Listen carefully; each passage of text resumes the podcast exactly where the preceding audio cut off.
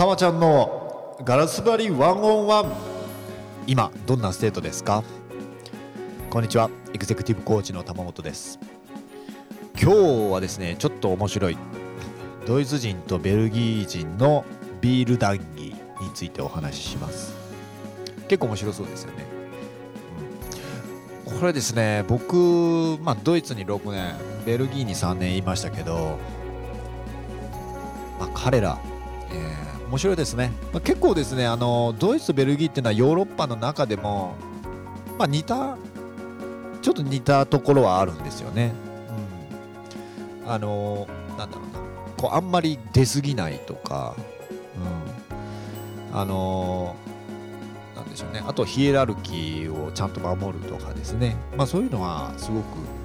似てるなと。仕事の仕方もちょっと似てるところが多いななんて思います。でドイツって本当はゲルマン系ですから。で、えー、ベルギーっていうのは、まあ、フランフランス語と、まあ、オランダ語をしゃべる、まあ、あのベルギーっていう国がちょっと変わってるんですけれども北が北方面ですね。北と南パックリ分かれてるんですけど北があそのオランダ語圏なんですね。で、えーまあ、このオランダ語圏っていうのはこのゲルマン系のあの、まあ、人種なんですね。で南側パックリ分かれて南側が、えー、まあフレンフランスフランス語をしゃべる、ま、ラテン系の人たちがいるんです。でまあそれに言葉も違いますけど、まあ、文化圏としても結構やっぱり違うんですよね、うん、でそのえー、そこに、まあ、一部ドイツに近いところに、えー、ドイツ語圏のその、まあ、あの場所があって小さいですけれどもこの3カ国、えー、3カ国語オランダ語フランス語ドイツ語これが、まああのー、公用語っていうふうになってますで、まあ、首都の、あのー、ブリュッセルに関しては、まあ、英語が得意な方がすごく多いですね。まあ、あの国際機関あのヨーロッパのあの中央機関とか結構多いですし、まあそこはもう英語が喋れないといけないっていうので、まあ、大体まあでもあの4カ国語は結構喋る人間が多いですよね。で、まあ、彼らあのドイツ人とベルギー人ってあのなんだろうこ国はこう接してるわけですけれども接しているにもかかわらず食文化がガラッと変わるんです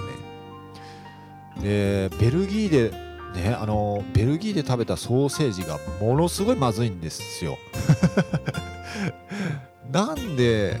あの横にいるドイツのソーセージは美味しいんだからそれを単純に輸入できないかと。あの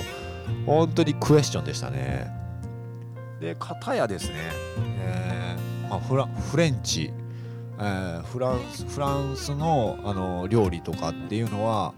まあ、結構インポートあの輸入してて。まあなんだろうな。口は結構フレフレンチ食が多いが合ってるんですよねベルギー人は。だから食はおそらくですねあのドイツになんだろうなドイツよりは上って明確に思ってたんでしょうね。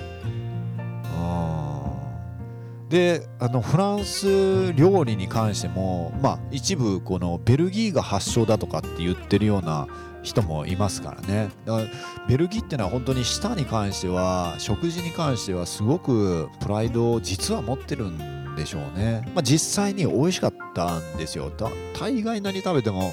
あの外さないっていうのがベルギーだったですね。片やまあ結構ね、ドイツにしてに関してはちょっとまあソーセージとかそれ美味しいですけれども結構まああのカンティーンって言ってその、まあ、会社の、まあ、お昼お昼の食事とか、まあよあのまあ、日替わりで出てくるんですけれども、まあ、結構あのなんていうかな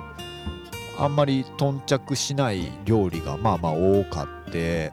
まあドーンとこう一皿にワンプレートにドーンっていろんなもの乗っかってるって感じ。うんなんですねでも日本人は大概全部食べれないぐらい結構分量多くて多ければいいのかみたいな ところもちょっとあったり。そんな感じです。で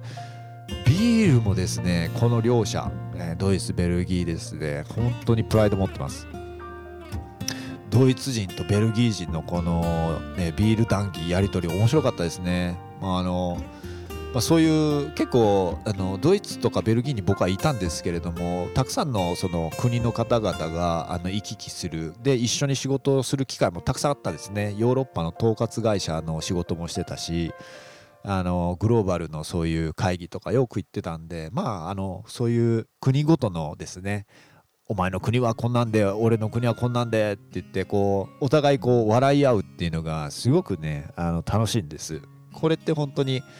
グローバルにお仕事してる人のこの醍醐味の一つなんでしょうね。まあその中にこう日本人はこうだみたいなそういう話をこう割って入るみたいな。楽しかったですよね。でドイツのビールってまあ結構この、まあ、歴史上なあの何かですねこう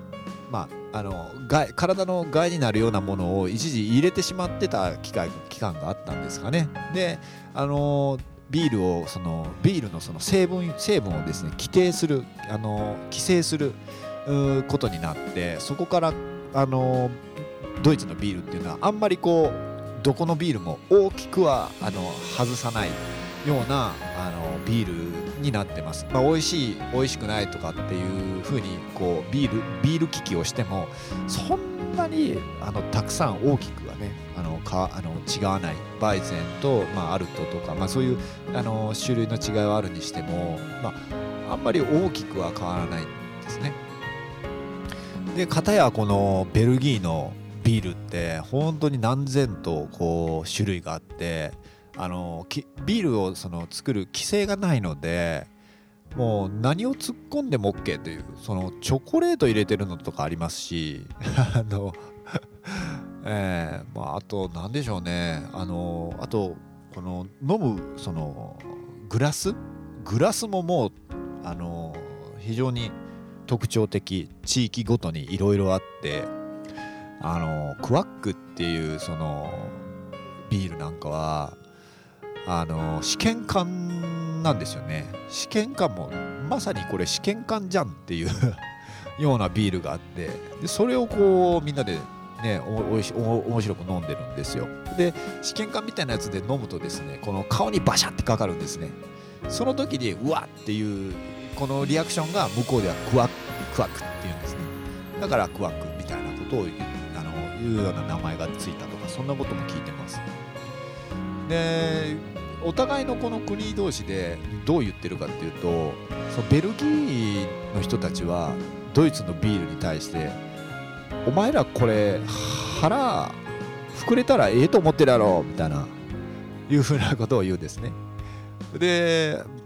ドイツ人の方はベルギーの人たちに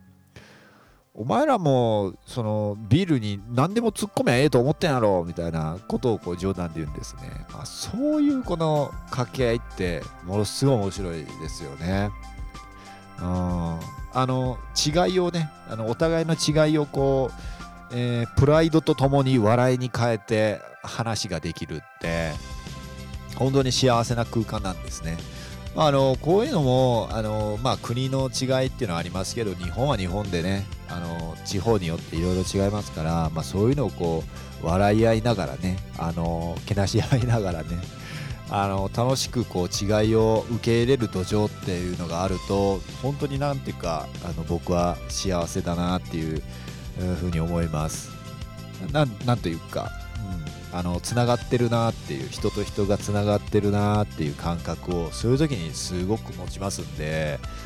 僕は本当にあのそういった違いを受け入れるっていうこと大好きですね。はい。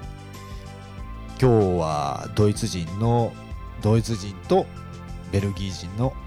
ビール談義についてお話をしました。今どんなステートですか？